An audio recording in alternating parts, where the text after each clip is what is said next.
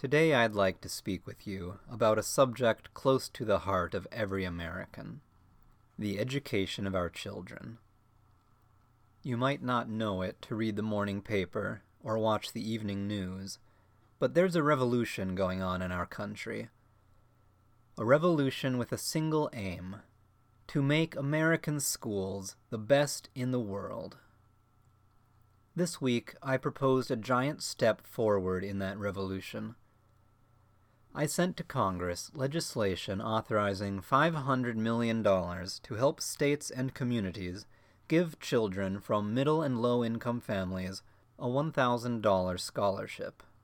And here's the crucial part families will be allowed to spend this money at any school of their choice, whether that school is public, private, or religious. This proposal is in the greatest American tradition. 48 years ago this week, President Roosevelt signed the GI Bill creating scholarships that veterans could use at any college, any college of their choice. The GI Bill created opportunity for Americans who never would have had it.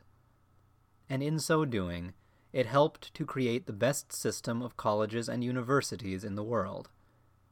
And we can do it again, this time with a GI Bill for children, helping state and local governments create the best elementary and secondary schools in the world. My proposal is based on a few fundamental truths. I believe that parents are their children's first teachers. Parents, not bureaucrats, know what's best for their children. Parents, not the government, should choose their children's schools. For too long, we've shielded schools from competition, allowed them a damaging monopoly power over our children. This monopoly turns students into statistics and parents into pawns. Let's be clear about who's hurt most by the present system. It's not the wealthy. They can already afford to send their children to whichever school they choose. The GI Bill for children will give low and middle income families more of these choices. Whether it's the public school down the street or across town, whether it's a parochial or yeshiva or Bible school, parents should be able to decide which school will provide the best education for their kids. By injecting competition into our education system, by allowing parents to choose their children's schools, we can break the monopoly, provide the catalyst to open up opportunities for our kids, and create genuine change in our schools. Abraham Lincoln said, Revolutions do not go backward. And all across the country, from Pennsylvania to California, from San Antonio to Indianapolis, the school choice revolution is gaining steam. I met with many leaders of that movement at the White House this week.